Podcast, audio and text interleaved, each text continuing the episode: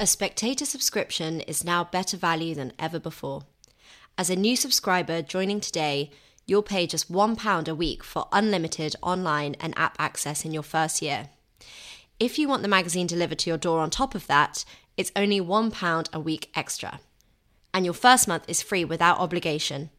To subscribe today, go to spectator.co.uk forward slash unlimited. Hello and welcome to Women with Balls, where I, Katy Balls, talk to today's trailblazers. My guest today was born in South London, but Northumberland is her adopted home, where she now lives and serves as the local MP. A headstrong child, her political awakening can be traced back to a young age and the influence of Thatcher. After graduating, she became a chartered accountant at PwC, but politics was in her sights. She won the Conservative seat for Berwick upon Tweed in the 2015 election, a historic Liberal Democrats hold.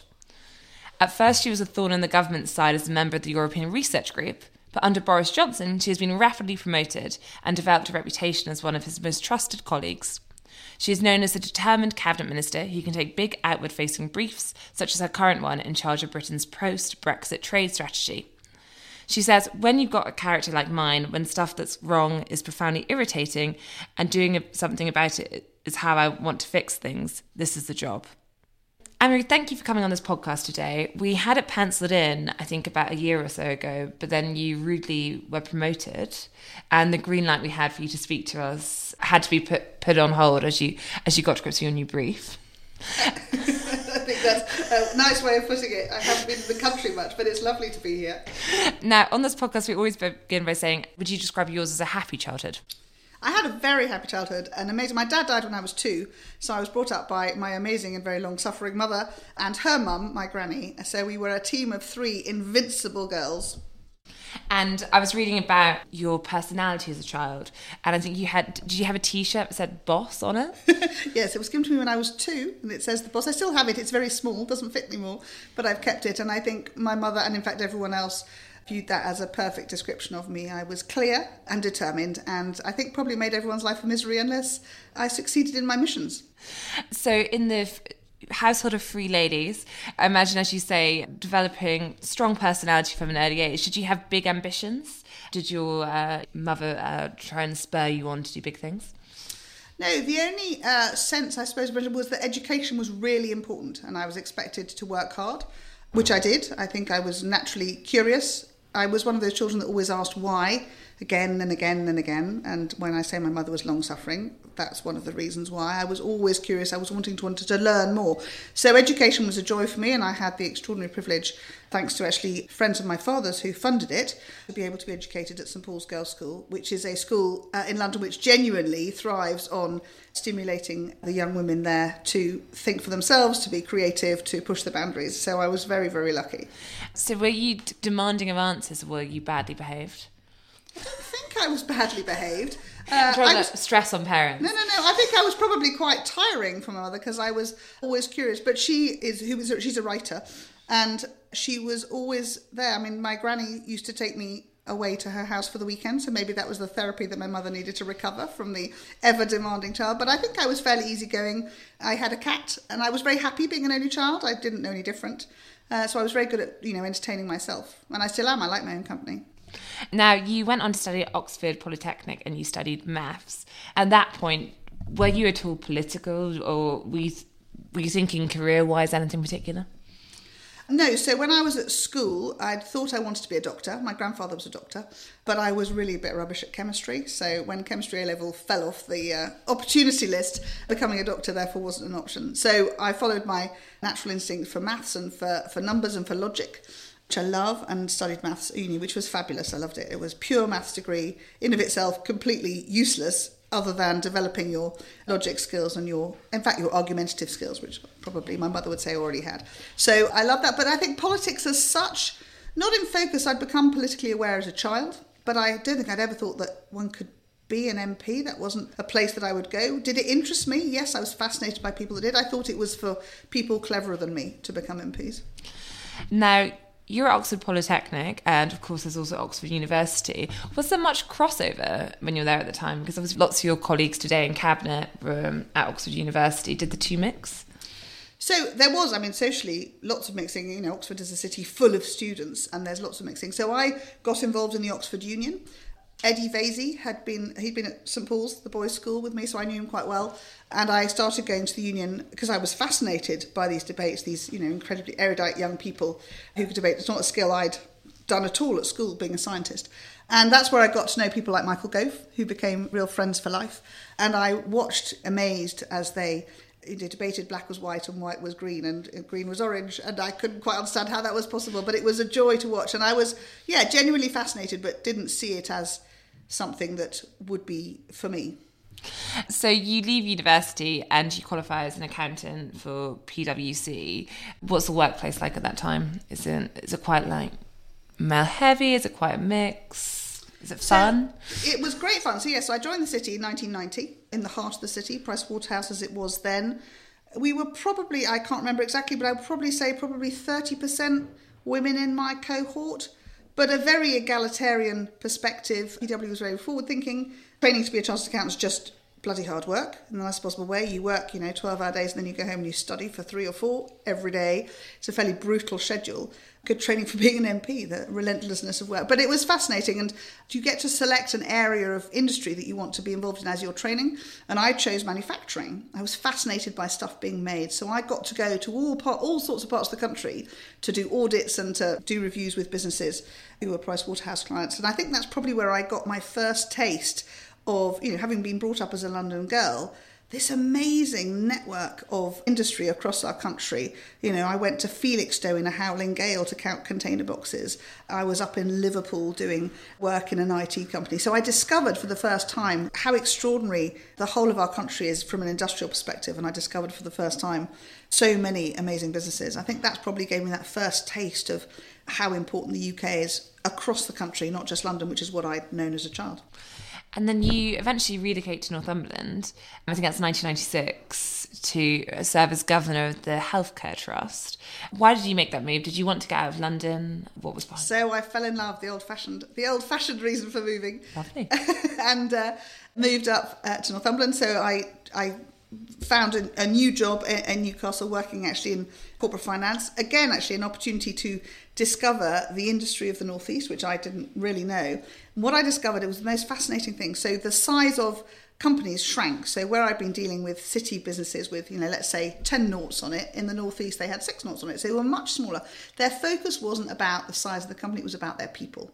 And I was totally entranced by that. And so I was doing, helping them buy and sell companies and the only important thing was their people. So they wanted to make a sale, that was fine, but if they didn't like the people who were going to buy the company, they didn't sell it because they were too concerned by the people. And it was a, a, really awakening moment that actually there was a part of the country that still thought people first, not money. I'd been brought up through the 80s, through the kind of, you know, the Big Bang, and my training in the city was through the 90s. And then I, there I was in an environment which said, people are still your most important asset. It was an absolute joy, and I was I was transfixed. That's it. I was I'm a northeast girl ever since. Yes, you preferred that. So you're like, bye London. Yeah, oh, completely, hundred percent. Yeah, I was going to stay there and never come back. So, at what point then did you decide that a you want to be an MP, but I suppose also you want to be a Conservative MP? Did did the Conservative answer become before the MP one?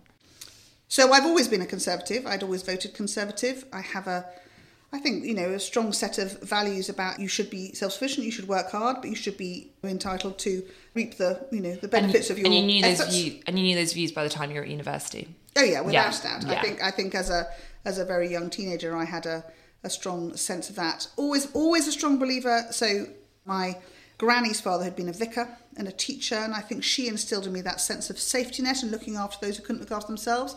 So I had a very strong sense of care for those that need it but also that everyone else should just get on and use their skills and do the best they can. So I think that was I was instinctively a conservative in that sense, and I voted conservative. I don't think I ever didn't vote conservative, not that I can remember.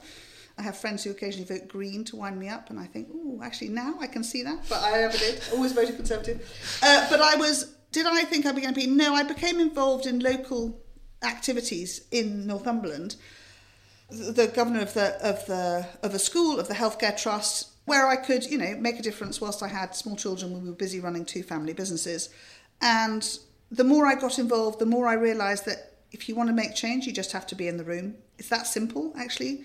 don't whinge about something. If you want to make change, get involved. So I was getting involved. And then I was involved in the local Conservative Association because my mother-in-law was, and you sort of, you know, you help leaflet at election times. And I did a couple of those just with friends, very non-political way. I had very small children and lots of other things to do.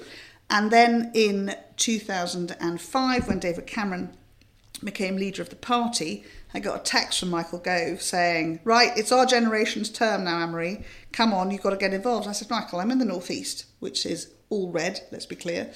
And I've got two small children, I'm running two businesses. Don't be ridiculous. He said, You've got to get involved.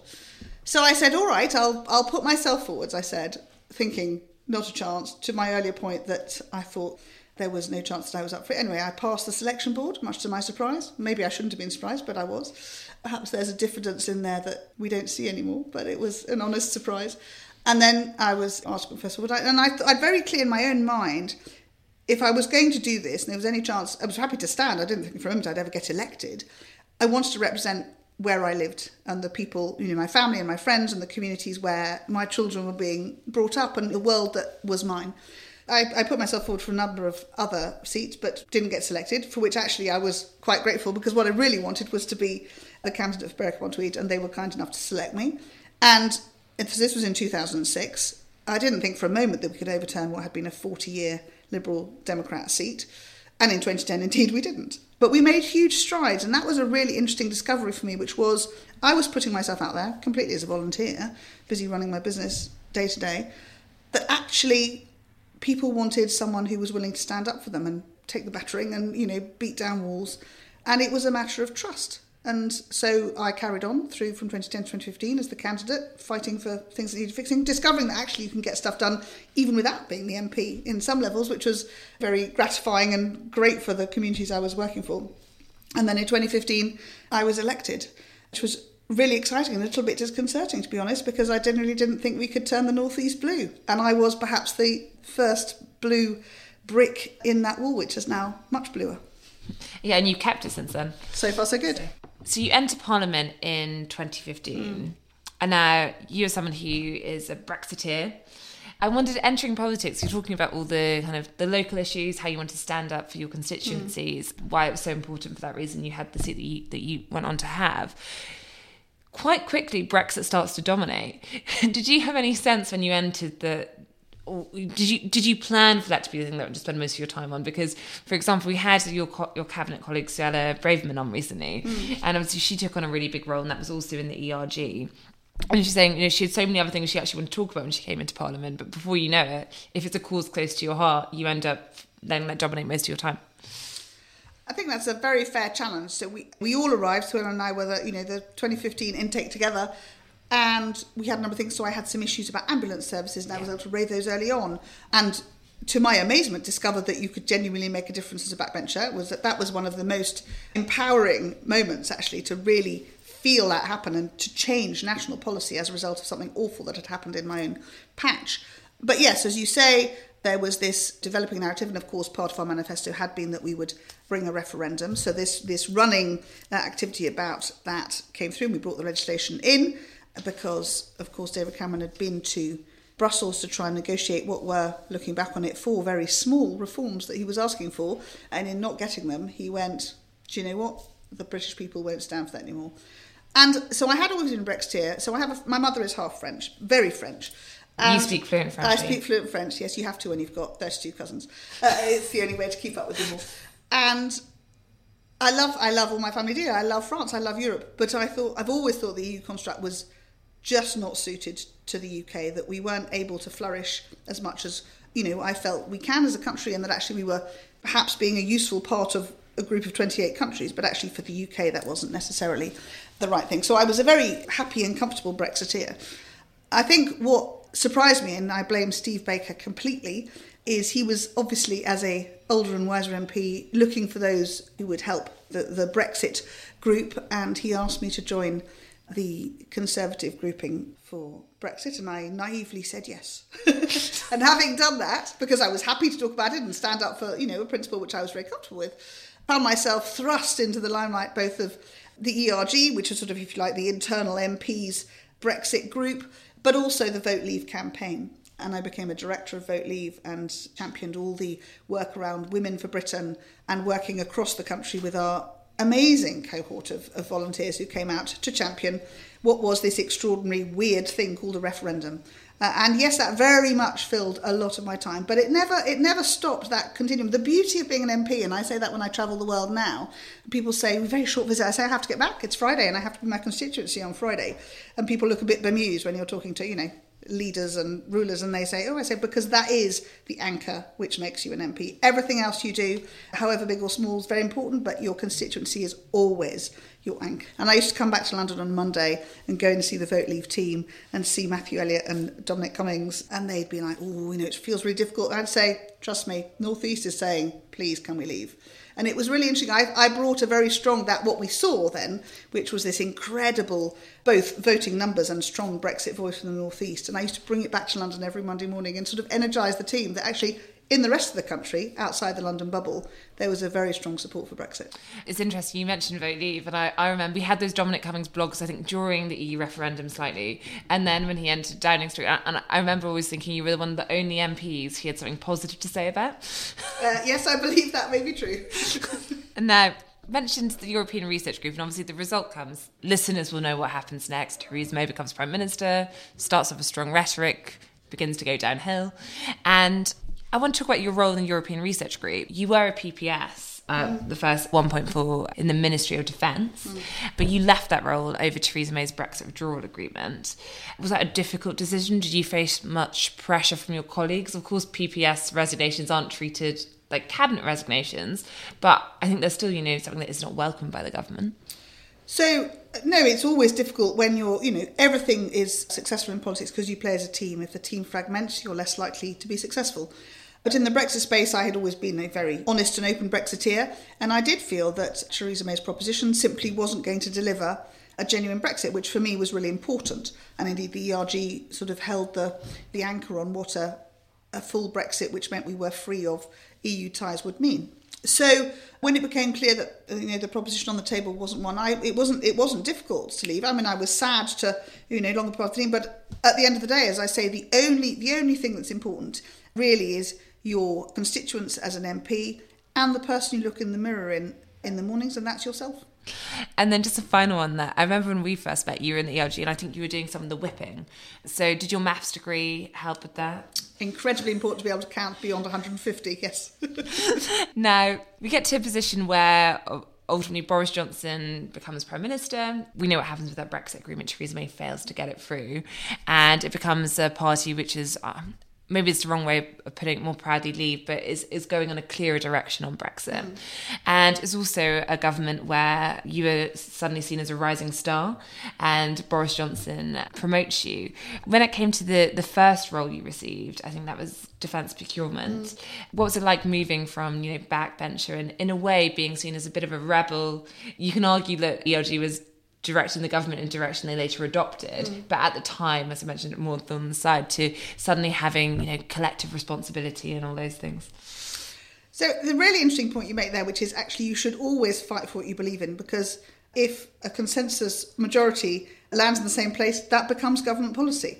So no one should ever feel that their opinion isn't valid just because it doesn't match the government's view of the day, because that's how politics makes progress. That's how change is affected. But yes, so becoming a junior minister in July of 2019, well, was it, it was a huge honour. Again, if I thought that uh, I was no chance of I'd become an MP, the idea that I was suddenly a Minister of State was genuinely a surprise to me, though seemingly not necessarily to everybody else, which was very encouraging. It was fascinating to take on the role. I'd done a lot as a backbencher championing the Armed Forces Covenant. It was an area I've got an RAF base in my constituency, so I was very involved in making sure that our military families in particular were supported.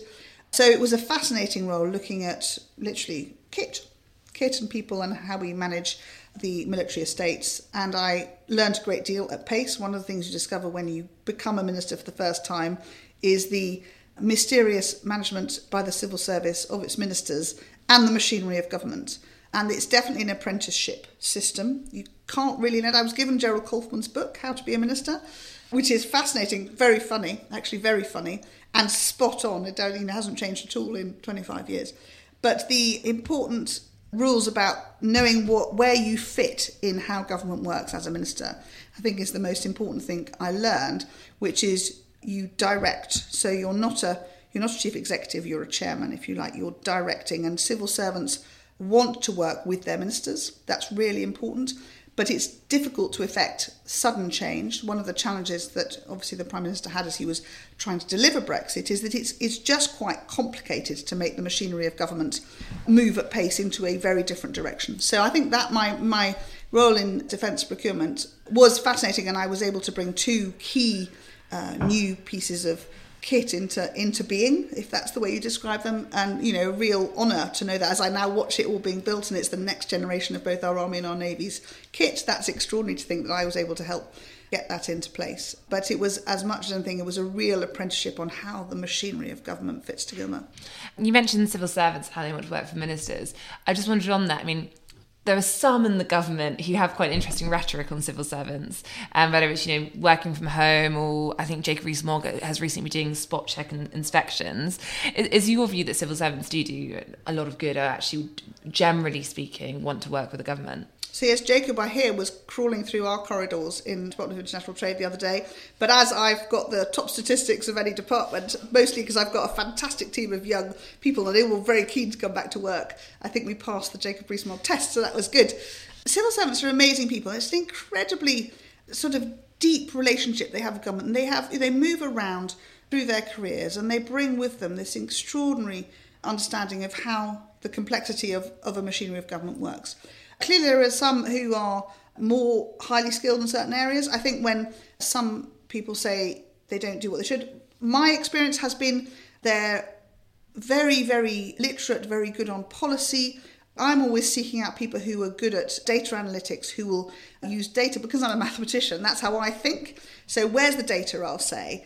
Uh, I, you know, I understand that you think this is a great policy and I sort of see where you're coming from and you know your logic setting it out but actually I need to understand it by looking at the data and making an analysis through those fact-based systems so that's not to say that it doesn't happen elsewhere in the machinery but as a minister you often don't see that so I think if there was a need for a broader mix of skills in the service civil service it would be more of that sort of analytical thinking, which is arguably what a minister is asked to do before they take a decision. And I think that's where some of the challenge comes. But I've never had anything but an amazing team of civil servants with me in any of my departments. Now you're in your second cabinet position because you were international development secretary, and then it was ultimately merged into the foreign office. So you had to, I think you took a time out of government in between. It's a bit strange going from cabinet minister to backbench when, but it's not through a sacking or a resignation, if that makes sense. so it seems it's one of the calmest ways to move between. And so it was. It was a yes. It was a pause. I had been, uh, as it turned out, the last international development secretary through COVID, and I didn't go anywhere. So it was a quite an odd way to be international development secretary. We developed because, of course, we had teams still across the world who were managing you know, COVID in some of the most poorest of countries with the least resources. So we developed a, a sort of virtual visiting system where my small team who were in the office with me work out food or tea or flavors and we would pretend we were on the we would beam in and we would meet people in you know who were in camps or working in hospitals, supporting the work that they were doing through COVID and indeed education in particular. We were trying to continue to make sure that education was keeping going in many countries while sitting around the table in my office eating or you know drinking Kenyan tea or eating amazing Iraqi cake. So we had some extraordinary ways of trying to make sure that we could keep up. But it was it was a really difficult time because actually international development and you know the, the, the spending of overseas development aid was at its most critical usage through that. I, I um, ran the refunding of Gavi, which is the vaccine initiative, global vaccine initiative. We raised 20% more than we thought we would, and that was critical to helping deliver COVID vaccines once they appeared later in the year throughout some of the poorest countries. So it was an extraordinary and empowering first role as a Secretary of State, but quite a strange one because it was through COVID. And now I just want to ask you a few final questions on your current brief before we finish this podcast. And of course, you're now Secretary of State for International Trade. As you mentioned earlier, this means you're often out of the country. And we're speaking on a week where there's obviously lots in the news about steel tariffs and the government's plan to extend it, which some say could be in the breach of WTO rules. I just wondered, as someone who campaigned for Brexit, You've got figures such as Tom Tugendhat, who did not campaign for Brexit, saying that this is protectionist and this should not be what we're doing. Do you understand the criticism? Does it make you uncomfortable at all, the fact that it seems a bit protectionist? So I hear the challenge, and I would be the first to say we want to have, and we do have, an incredibly open market. We trade through free and fair trade, which is a stamp of UK respect and why countries are queuing up to do free trade agreements with us because we are believers in free and fair trade. The challenge of using the tariff system which we inherited when we left the EU in terms of steel is that there are some country actors in the steel markets who are not working by a free and fair trade systems and they dump cheap steel into markets, thereby really disturbing those competitive markets. Steel industries are strategic every country has a steel industry because it's strategic. If we needed to, we need to be able to produce steel for our own purposes. We need to make sure we have one, and it's a very expensive business. You know, firing up a furnace is, you know, millions of pounds worth of activity. So the challenge of maintaining these tariffs for the next two years, which have rolled over, as I say, from when we left the EU system, is because our steel industry does need to have a relatively level playing field uh, in which to play to try and stop that dumping of certain types of steel. These tariffs will end in two years' time. That's that's the framework, and after that, I wouldn't be able to bring any more on. So it's very much a protection whilst the steel industry looks to try and build up. One of the issues, obviously, we're seeing, and not only in the UK but across steel industries, is looking to move to clean steel using clean energy and producing steel in a different way. And that's something that we are working, obviously led by BEIS, we are working very closely with our steel mills to help them to develop. And then there will be new ways, I have no doubt, going forwards to ensure that clean steel is the one that is encouraged and sold around the world. Last trade question is just one of the big UK trade goals is to join the CPTPP. I struggled to say it, but I think practice makes perfect. Got it. Do you think we're on course to do that this year? So I hope so. I would never wish to give you a precise date because at any point a trade Very negotiation can meet a meet a blocker. But uh, so far it's going really well. We passed the first stage, so we're the first country to apply to accede to this trading block. So we're sort of testing their frameworks. They've never done it before. So the first part was effectively, uh, I can describe it as like exam questions. You know, do you have these laws in place? What are your labour laws? All those sorts of things. So we passed that set of tests in the run up just after Christmas. And now we're into the market access discussions, which are progressing well. But obviously, we're having conversations with 11 countries at a time. So every country has, you know, their particular area of interest or concern. So my team are working diligently through that with them. And so obviously, last week when I was in Geneva for WTO meetings, I was able to catch up with many of those countries' trade ministers who all gave me assurance that we seem to be doing the right thing and hopefully passing the test. So would I like to say I'd like to have that as a Christmas present? Yes. And their final three questions. The first one is just there's lots of cabinet reshuffle speculation at the moment. And obviously, this happens often more than once a year, often every few months. But when you're looking about, for example, in this round, lots of names of saying, oh, this briefing saying people who could go, and these briefings could come from anywhere, you know, Kwasi Kwarteng, Anne-Marie Trevelyan, your name comes up. What do you do when you see that? I mean, it's worth pointing out lots of cabinet reshuffle speculation has proven to be very wrong over the years. The number of times I've read that Liz Truss was going to be sacked, only for her to become the longest serving cabinet minister. Um, but do you read it? Do you ignore it? What do you do? So it's hard to miss because people tend to send it to you. Uh, but That's nice of them. I know people are friends like and that. family. Yeah, yeah. Oh no, and uh, you know, team. Uh, I, t- I honestly, uh, my granny taught me a long time ago that you shouldn't believe everything you read in the papers, and that stuck. The wisdom of a granny at a young age, and I'm busy getting on with what is a genuinely fascinating and extraordinary role. As a Brexiteer, I get to be delivering one of the key planks of Brexit opportunity, which is our own trade policy. So, honestly, I'm going to get on and keep doing that for as long as the Prime Minister wishes me to do that if he wishes to move me or send me back to the back benches, as he's done before, uh, I will also be perfectly content with that. There's plenty of things to be doing there too, but I hope to be able to carry on doing this role for a while because there's loads to do. We're just getting going on our relationship with the US. We've got some really interesting work in the Indo Pacific. We've got work uh, going on now that we've got Australia and New Zealand under our belts to help build those relationships. So there's loads to be doing. So I hope for the time being that he will let me crack on and do that, but uh, I'm not prone to worrying too much about what journalists think. Now, you mentioned that you're on the first bricks in the blue wall for the Tory party. Obviously, we're speaking after two by election losses, mm. one of which was Tiverton and Honiton.